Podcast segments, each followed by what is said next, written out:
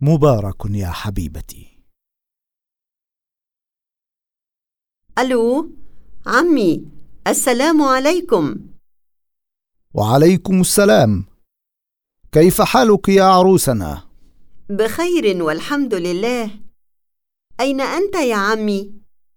انا في الطريق الان يا هدى من معك يا عمي؟